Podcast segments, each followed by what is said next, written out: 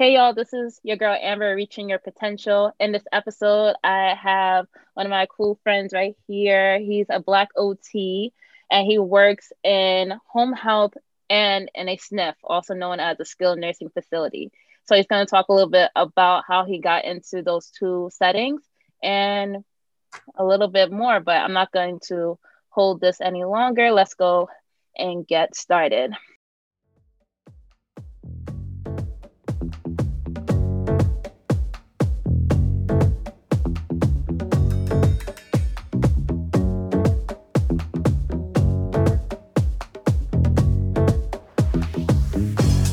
Y'all. So I have Vontae on the podcast today. He's going to talk a little bit about himself, how he got into OT, and we're going to talk a lot about home health and skilled nursing facility settings. So everybody meet Vontae. How's everyone doing? Um, I'm Vontae. I have been in OT a little bit over a year and a half or so. Um, I graduated from FAMU in spring 2019, and then I moved to California fall 2019 to start my first job working at a SNF. So I've been working at a SNF full time since then at the same job. Okay, nice. Um, so SNFs were your first job.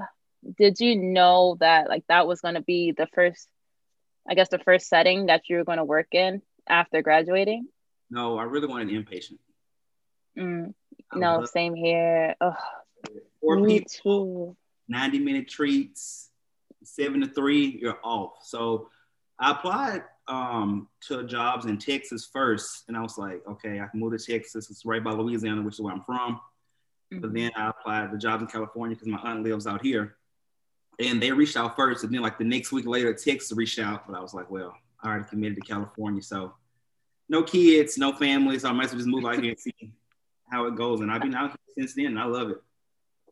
That's awesome. I need to do the same thing, honestly, because I'm in New York.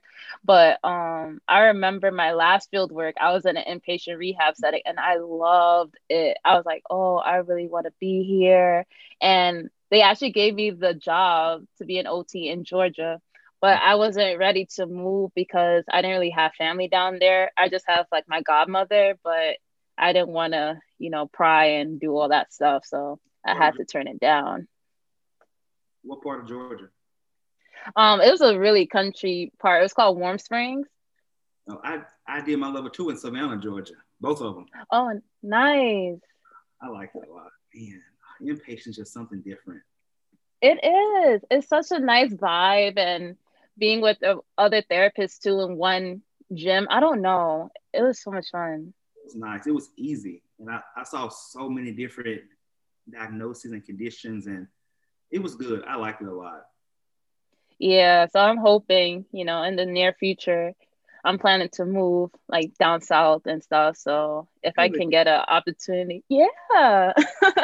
it's hard to get um to get like hospital jobs though. From what I've been hearing from people, like once people get them, they try to stay in there and lock Keep them. It. So yeah, so you know, yeah. I'm gonna be praying on it. But um, yeah, so let's get a little bit into before you got into your SNF job. How do you get into OT? Um, I'm gonna say in 2000, I think five, 2006, my great grandmother had a stroke. OT would come to the house and help her with like her dressing and bathing and things like that. And I was like, what is this? So I looked to it more, but then I kind of forgot about it. But once I became a junior in high school, okay, you about to graduate next year. You need to figure out your plan, what you want to do. so I started trying to find jobs online. And I looked up physical therapy first, and I was like, mm, too much work. I was like, let me see what else, like occupational therapy. I said, well, what is this again? And I looked it up and I saw it. Fell in love with it.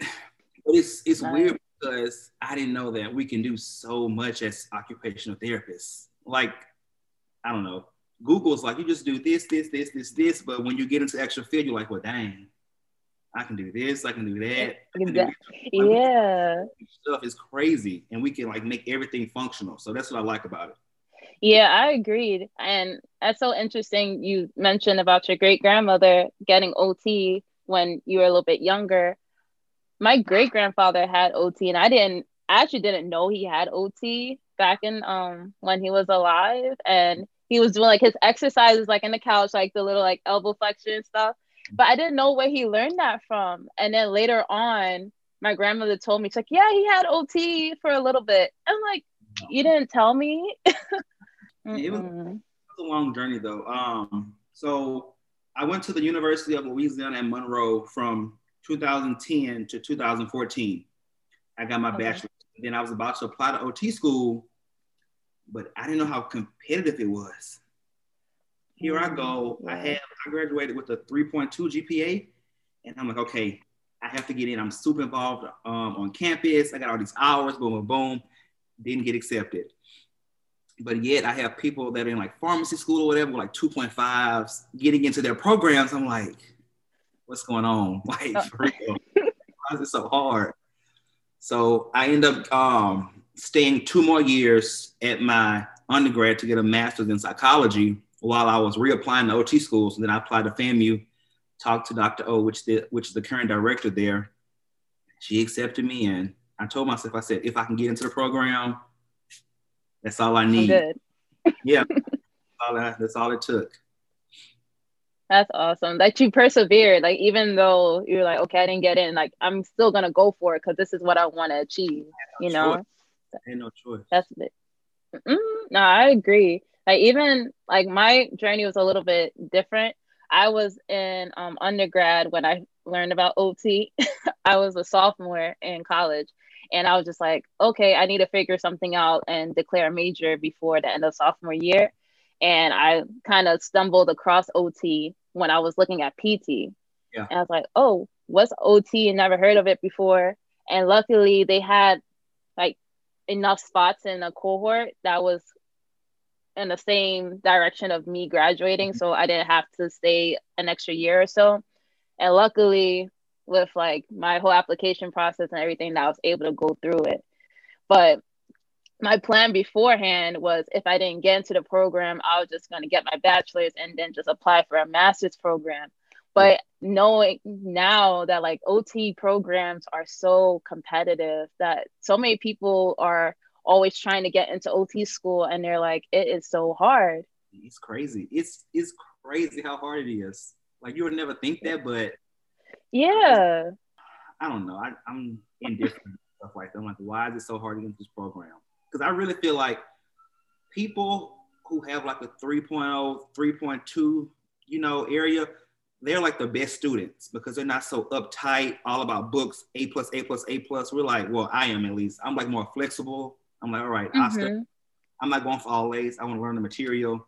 If I get an A, cool. If I get a B, I'm okay with that too. You know, I'm not really tripping. Just yeah.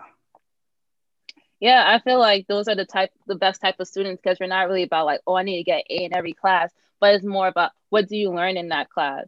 And I wasn't a straight A a straight yeah. A student in school or grad school, but I made sure I learned the material. And if I got the gist of what was in yeah. class, like for example, neuro, hated neuro. Like I wasn't good at it, but now I understand yeah. everything as to why, you know, things work in our brain and the body. But at yeah. the time I was struggling. yeah. And with us being OTs, it's so flexible. Like this this job or this profession is not like boom, boom, boom, boom, boom. It's so like it's everywhere. You OT, yeah.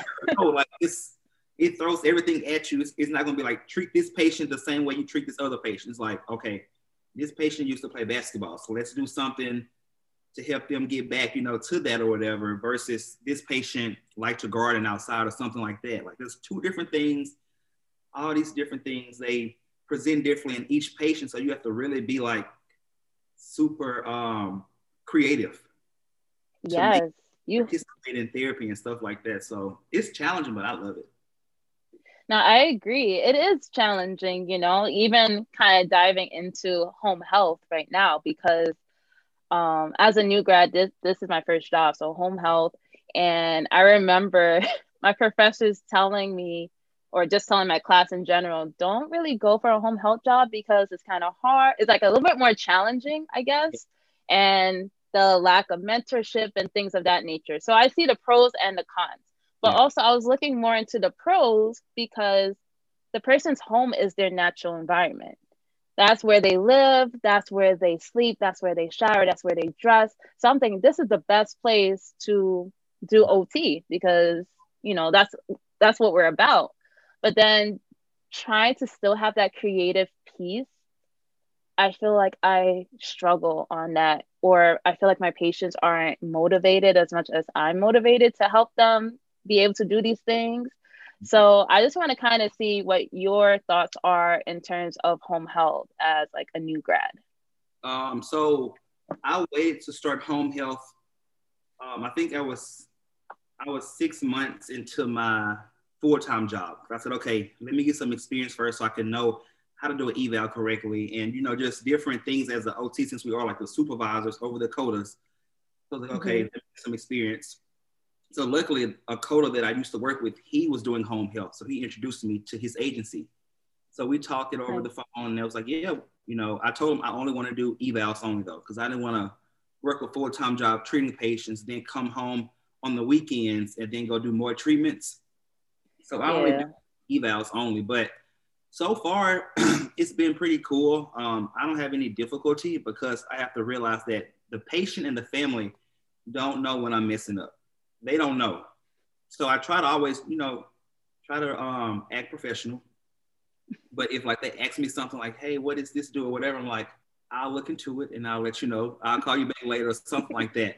So as, as, far as evaluations, I mean, it's not that difficult for me. I go in there, um, I assess the home safety, upper body strengthening, standing balance. Then I ask them any concerns and the family as well. Like, have they noticed a functional decline in whether it was functional mobility, dressing, bathing, bathing, toileting, um, taking walks outside, or you know stuff like that.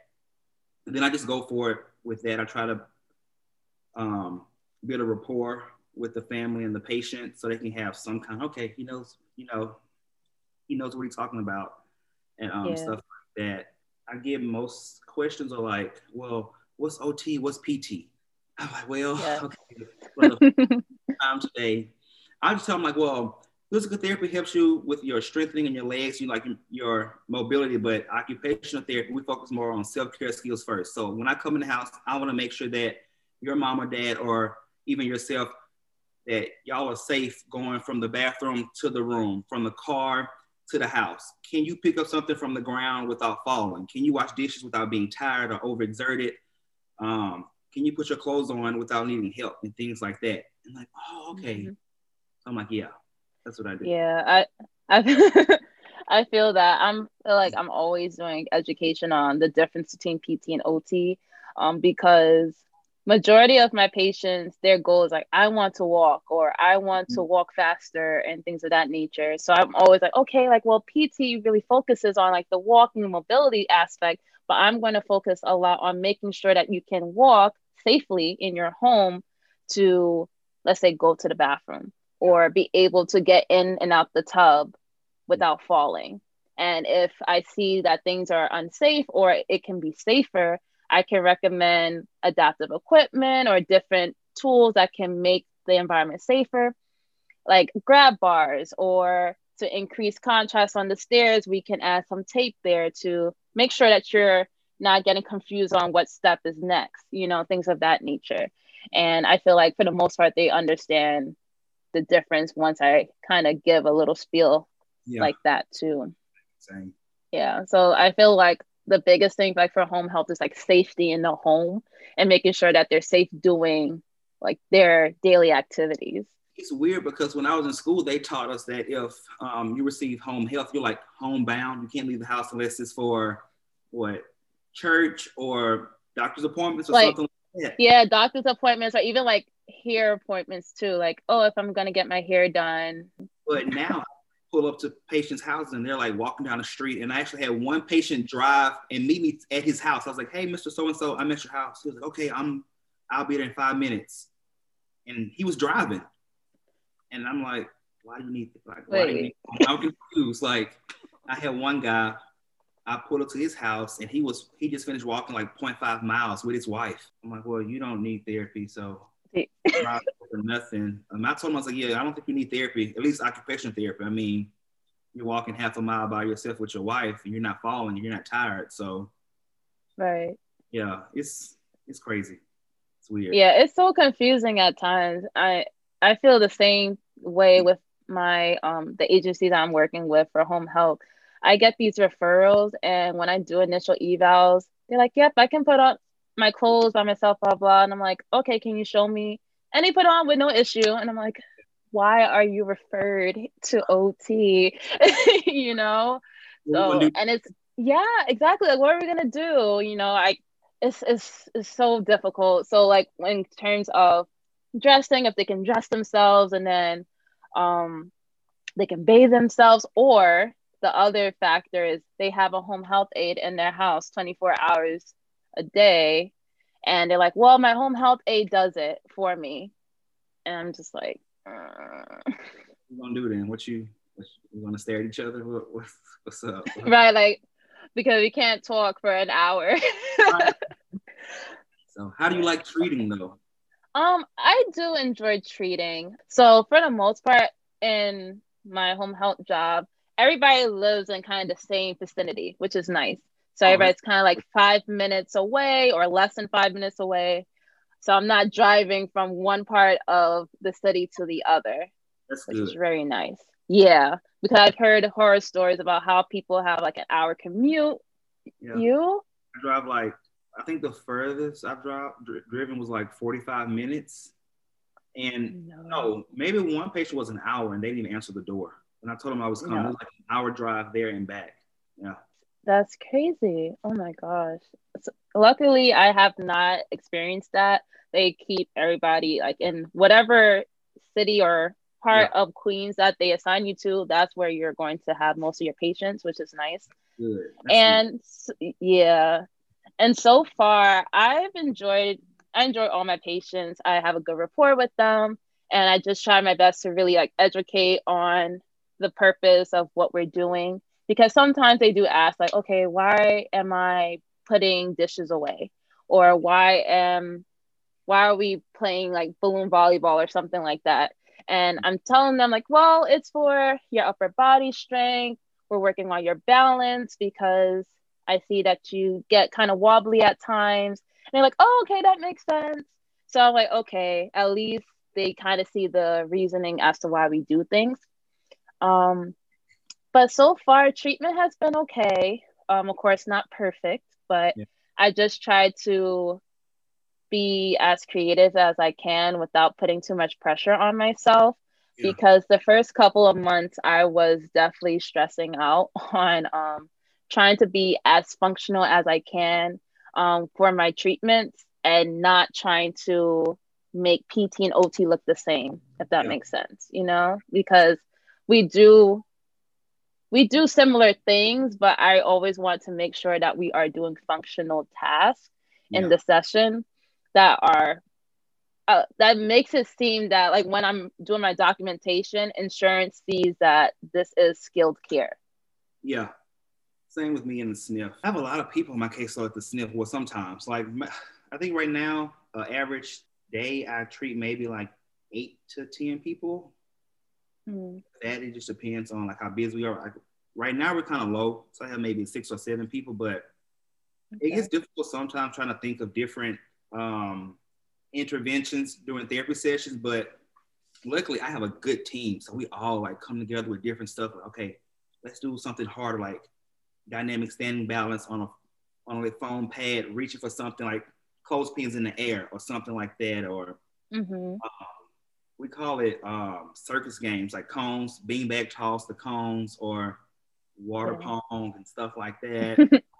so it's fun. I think I'm gonna start a garden outside of the rehab gym for people. We have like a big old thing and it's just empty. So I'm like, maybe I go buy some stuff to start a garden for patients to come out there and like shovel dirt and plant seed and stuff like that. Yeah, that's so much fun. And I have so many patients, not so many patients, but I have like at least three patients on the top of my head right now that I have who love gardening, that mm-hmm. loves planting flowers, or they used to have a joy of doing it, but they're like, oh, I'm I'm too old now, quote unquote, I'm too old to do it.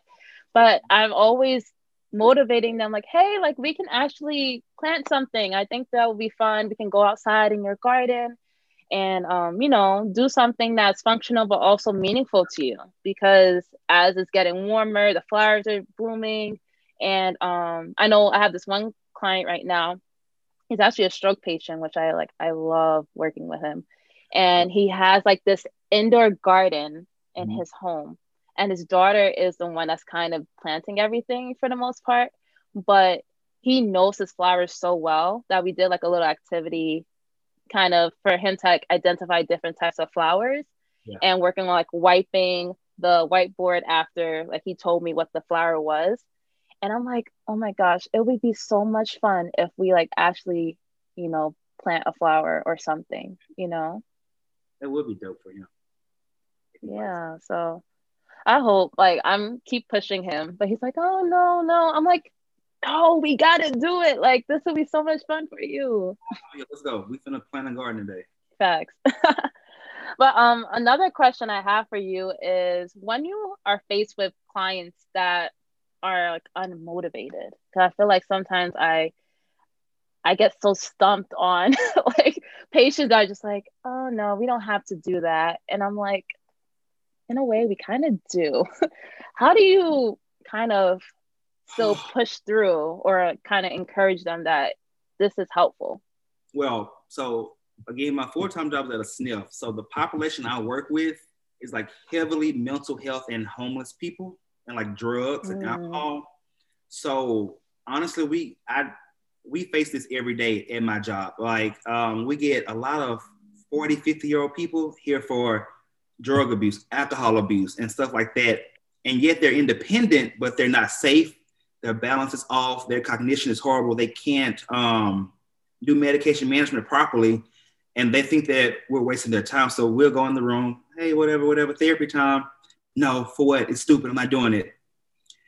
And you just have to like, well, I try to um, negotiate with them, like, hey, do this therapy for 40, 30 to 45 minutes. You'll be done for the rest of the day. Then you can go smoke because they love to smoke cigarettes or whatever. Or mm. I try to ask them, well, you want to take a shower? I was like, yeah, yeah. All right, well, come on, let's get up, let's walk to the shower, and you can take a shower. I'll stand by just for supervision to make sure that you're safe with everything, and then that's our session. Okay, cool. But some, well, over the years, I've learned if people don't want to do it, you can't force people to do it. So sometimes I'm like, okay, well, I'll come back and check tomorrow, or I'll come back and check later today. And then after a while, I think it's all about trust too. Like once the patient trusts you and they know you, they're like, okay, I'll come to the gym, you know. Because some people just mm-hmm. stubborn and, and, they like to test your buds to see how far can they push you or how far they can walk over you. And I'm like, nah, not me. So let's get up and go to therapy. And then you have to explain to them, okay, well, you're here for therapy. Your insurance is paying us to treat you. And if you don't do therapy, they're going to kick you out, unfortunately, because you're only here for skill therapy. You don't have any wounds. You're not here for IV, so you need to do therapy. It's not gonna kill you 30 minutes out of your day. You have nothing else to do. Literally nothing. Oh my goodness. You took the words out of my mouth because uh like I could think of this one patient right now and it's just a lot with her situation because one, she has a language barrier. Mm. Two, she's very unmotivated and she her caregiver, I believe is her daughter. So the daughter is the one that's translating everything um for me and everything. But the daughter also like she's so like she's very lazy. She doesn't want to do anything. Um, it doesn't matter like what you do, like she just doesn't want to do anything but just sit down and just like rest and sleep. But when I'm around, I try to, you know, do things that are kind of fun for her and get her up and going. And sometimes it works, sometimes it doesn't. But I always tell the daughter that, you know, we can talk to her and motivate her until we're blue in the face, but she needs to want it for herself. You know, um, I know the mom always says, which is my patient, she's like, Oh, I wish I was younger. I was able to do all these things. And I'm like, I want you to do those things, and you may not do it to like when you were younger, but at least you'll be able to do a little bit more if you try you know like we're here to help you we're not here to you know, make you feel less than or anything like that. We just want you to feel stronger. We want you to feel happy about life. You know, I don't want you to just exist. That's like something that we never want people to feel is just existing. We want them to actually live their life. You're older, you don't want to do it. I get it, but I'm obligated to provide this service for you. Like, I have to do this. This is my job. exactly. There's nothing else we can do. Let's go. Sorry. And some people you have to force. And I've learned that too. Like I have to build a rapport with certain patients who I know I can be like, get up now, let's go. Versus like, hey, it's time for therapy, you know. So it just depends on the person as well. And I always just try to find something that interests them or motivates them to do something, like whether it's bed mobility or just walking to the bathroom or putting on clothes at bedside. Like, let's do something.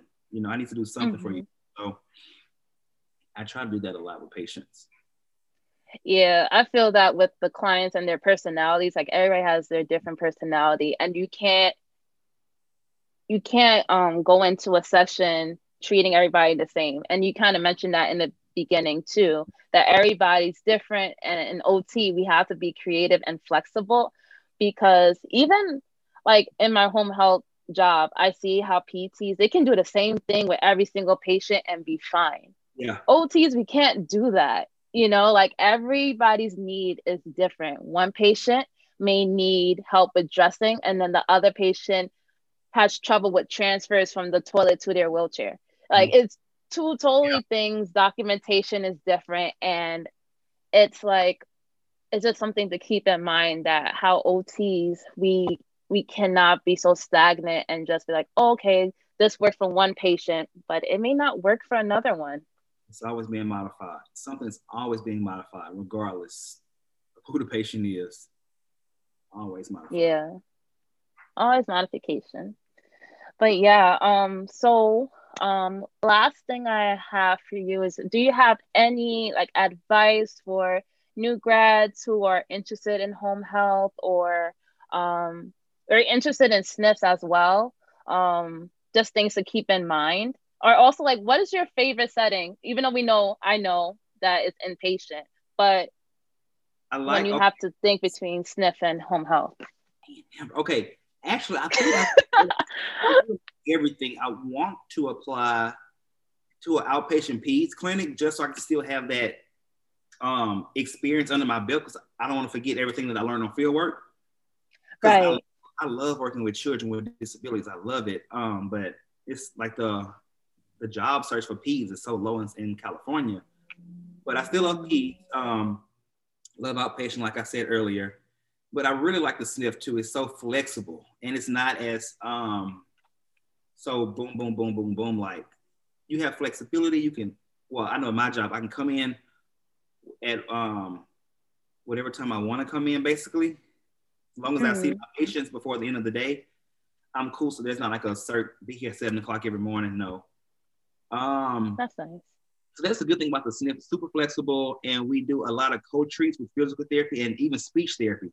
I do a lot Ooh. of like, um, I know I've had, I think had like a 19 year old boy one time with Prader-Willi syndrome. Oh wow! And we did a grocery task. So uh, um, I ADL task, and we set up like this fake store with like real food and stuff. And he had a buggy, and him and his mom walked around the gym to get stuff for a salad, and he had to tell us which items to get, how much it cost, give us the money. We gave him change back. He walked to the kitchen, cut the salad up, the chicken, made a salad for him and his mom at lunch. Boom. So that's safety, mobility, cognition, sequencing, gross motor skills, like fine motor, everything. So that's good. Um, so I'm really flexible. The SNF is really flexible. Um, as far as home health, advice for new grads, make sure you get a mentor of some sort. That's why I didn't do home health when I first stepped out of school because I'm like, I don't know what to do, who to call. Like, because my agency, I mean, they're there, but they don't give me any like good information. Like when I first got the job, they was like, okay, your first patient, here you go. Like, do I have orientation like, on the documentation system? Like, how do I know the frequency? Like, like, what am I doing? But luckily, I had my coworker. He was telling me stuff like, okay, this means this. You do this, you do that, you submit this, and you know, have them sign the iPad or whatever. I'm like, well, thank you for that. But yeah, just make sure you have some kind of mentor of sort for home health. I would say, and even I would say any first job you get, at least have some kind of mentor for maybe like a week or two. Um, luckily, I like I said again, I had a great team. So when I got there, the lead OT is a black lady. So her name is Val. I was like, yes, somebody black. She's a female. Let's get it. So it was just me and her, or like the only two OTs. Then we have COTAs under us. So that was good. So she's she's still there with me, and I still ask her questions all the time. Like Val, how can I do this for this patient, or how can I document this so that you know she'll tell me, and I'll I'll tell her some stuff, some shortcuts I've learned in the last year and a half or so. So it's good to have somebody you can talk to, um, even if it's like a classmate. Like I talk to my classmate Bria all the time. She's in Dallas at a SNF, and we always talking about different interventions or different conditions that patients have and stuff. So just make sure when you graduate and you get into the field, you have someone there to talk to and ask questions. Anybody. What else? I think that's pretty much it as far as like advice going into like the OT world when you first graduate. I mean, you got to be ready. There's no more CI. There's no more like teacher. How do I do this patient is total assist? How do I transfer him? Transfer him. You got to figure it out. Like you, you the OT. You don't yeah. have a to help you. So stuff like that um, is interesting. What else, Amber? oh no, you gave good um, tips for sure. I know, like for my job, luckily I have I have a mentor with my job, so I'm always when I say I be texting her, I be calling her. I'm like, hey, you got a second to you know discuss this patient because I'm kind of stuck on what to do. Or one thing that I realized too that my mentor realized as well is that I kind of talk it through. And then while I'm talking, I realize the solution. And she's like, You got it. Like, that's literally what I was thinking. You kind of solved your question just through talking it out. Yeah. But just to hear it out loud and so the other person can say, You already know the answer. Okay, well, I just wanted to hear it out loud to make sure it was good before I implement. Exactly. um, exactly. So that's helpful. Yeah, and another thing is, I now one thing I do wish that I guess my school touched on it a little bit because I went to HBCU, but to think about being a black male OT in this field, it's like none of us compared to women in general. So I don't really have a, I don't really know like a lot of black male OTs. I know like a few off of Instagram, but they can contact me for help. I don't mind to talk to them or whatever for them. But that's definitely been a I wouldn't say a real struggle, but I do have my difficulties sometimes being a male in general with patients, especially since most of my caseload are female patients. Mm. I'm like, hey, want to do a shower with who? I'm like, well, with me. Um, I'm the therapist. I just need to check dressing, bathing, you know, toileting. I need to make sure that you're safe. Can I have a female? Not today. I'm the only. I'm your therapist today. Um, I've seen it all. I'm not looking at you like that. I'm here strictly on a professional note. Like yeah. you're done. So I have um I don't have too many issues, but I do have a few like older people who like, oh no, I need a woman to take a shower, or I need this and that. Even when mm-hmm. I have to mm-hmm. change people, because we do wipe a lot of butts and everything like that.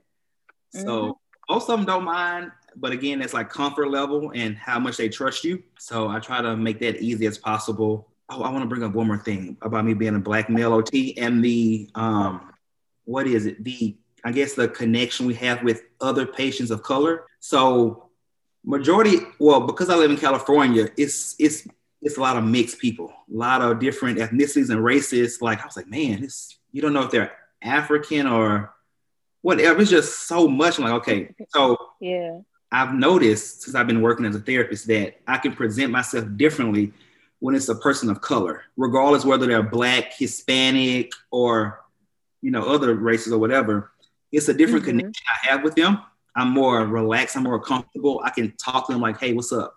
You know, I'm gonna tell your yep. therapist, we're gonna do this, we're gonna do that. They're like, "Okay." Versus another, you know, Caucasian people or whatever is like, you have to be like, boom, boom, boom, boom, boom. I feel like they're like, I don't know. It's I don't know how much we can say on this podcast, but you can say it all because we we just keep it real to be honest i mean i i'll be real right now that whenever i had a black patient i was so comfortable with them I felt like I was speaking to my grandmother or like my grandfather. It just felt like very calm, relaxed. They trusted me in an instinct. They're like, oh, stop, you're the therapist? Like, oh, we're gonna have a good time. Like, yes, we are, Miss So and so, because I'm here for you and you're here for me. It's a team effort, you know, like I just felt so calm. And then also the area that I work in is very um I have a lot of Jewish patients. So they're very yeah, so they're like very religious and they're Jewish um culture and everything. So I feel like I have to be very, you know, cool, calm, collected. I can't be like uh, you know, like they're very conservative in a way. So yeah. I have to be like very mellow. I'm like, okay, so this is what we're going to do today. Um, this is gonna work on this. There was actually one patient I kind of was myself because his home health aide was black.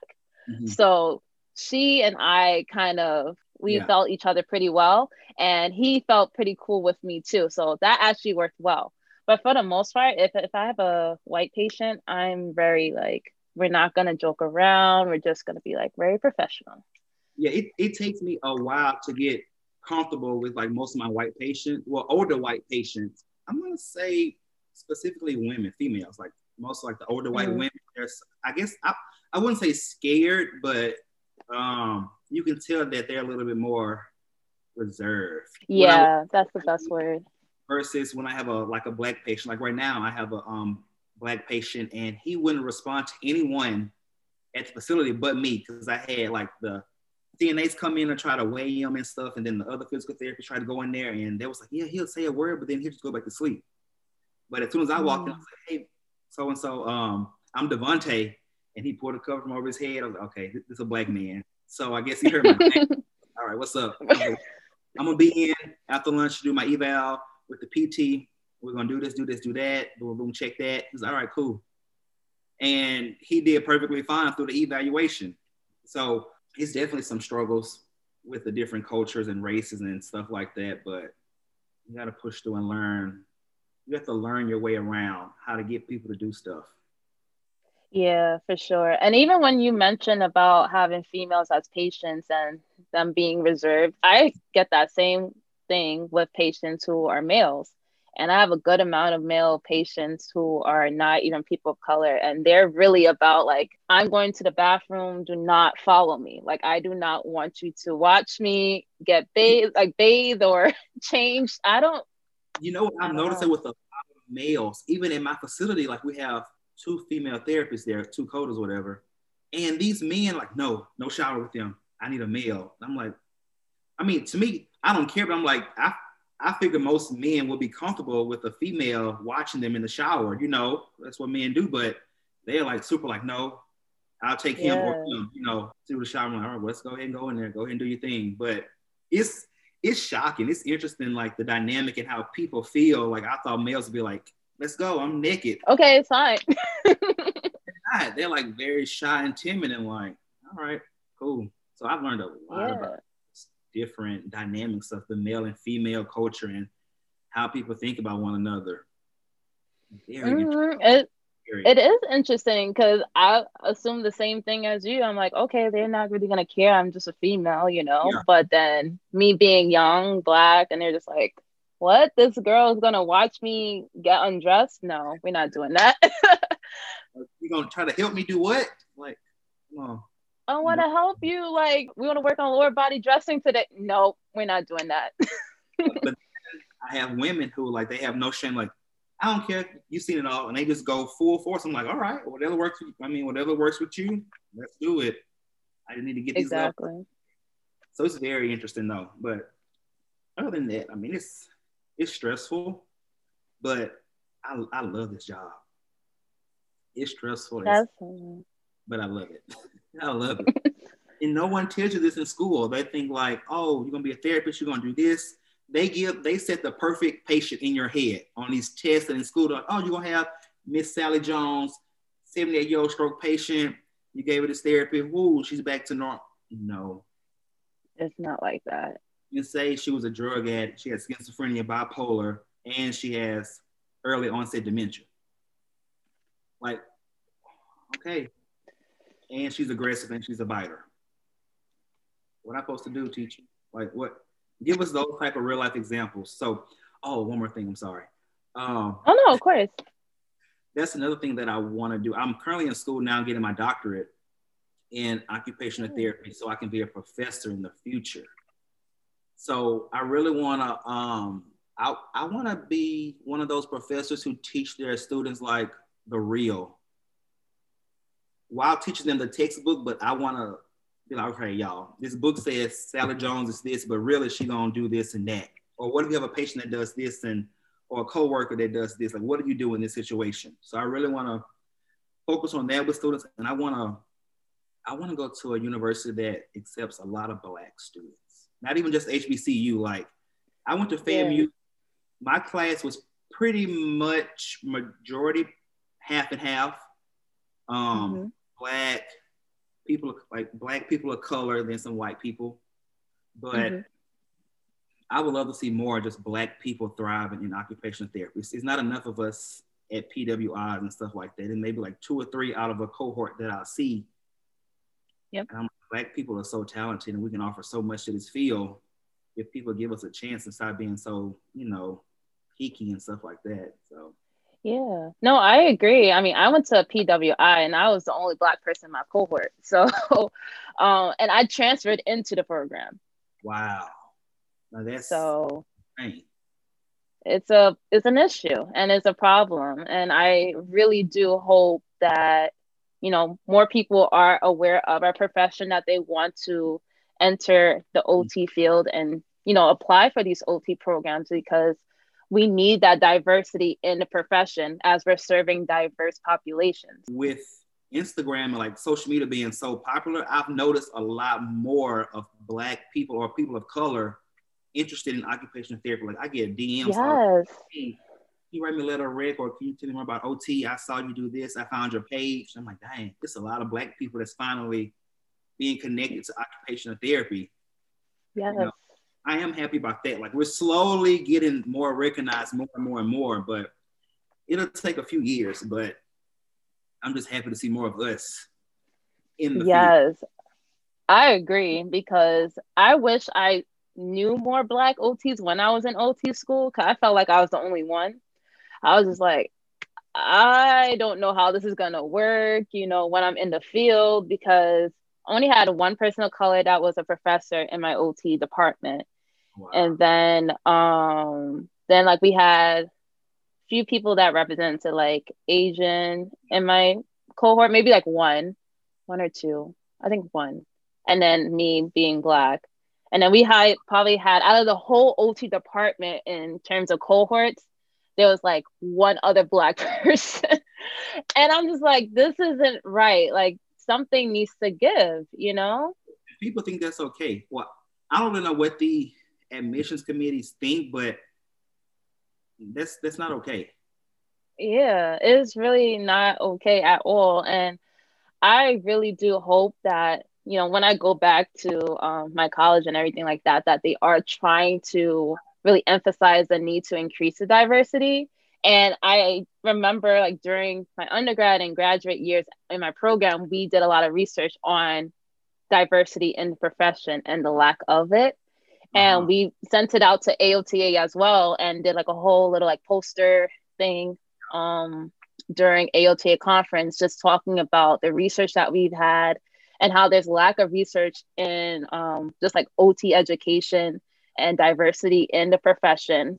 There's so many other research out there on like nurses and doctors and things of that nature for diversity.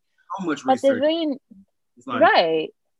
But little to nothing. Yeah little nothing for OT.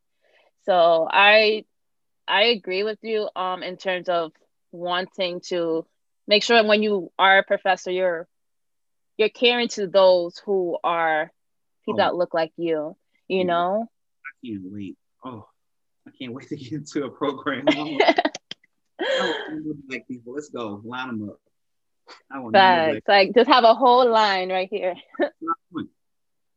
yeah, and I'm I don't know when I'm gonna get into a doctorate program, but I know that's definitely one of my biggest goals too. Like I do want to end up in academia and do the same thing, you know, really try to educate these students and tell them the real truth about our profession. As you said, like we get the nice little picture perfect client, the picture perfect setting to work in, but people don't tell you the truth of what to expect when you're actually in the field.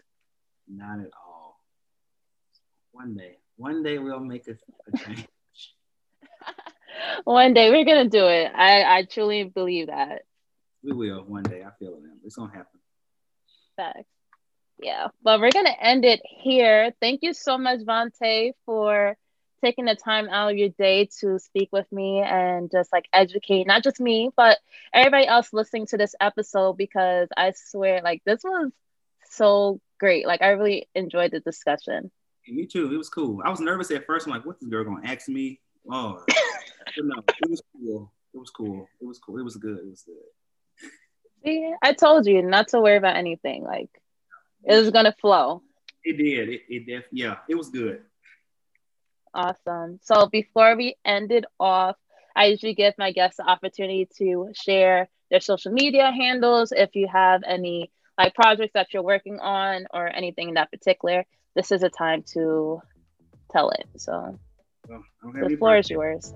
I'm not that important, but my Instagram is underscore Vontae Grinstead, um, V O N T E G R I N S T E A D. That's all I have. Awesome. all right, guys. So you guys have it there. Um, you have on his Instagram. But if you guys listened throughout the whole thing, I hope you did. Um, we talked about home health. We talked about SNFs. We talked about just like everything in between, like being a black OT. Oh my gosh, like I can't even think about everything we talked about because it's so good, honestly. But I'm glad you guys um, made it through the end. If you guys have any questions, comments, or concerns about anything that was mentioned in this episode, definitely hit me up. You guys have my Instagram and my email address. But that's all we have for today. And I'll talk to you guys later. Peace out.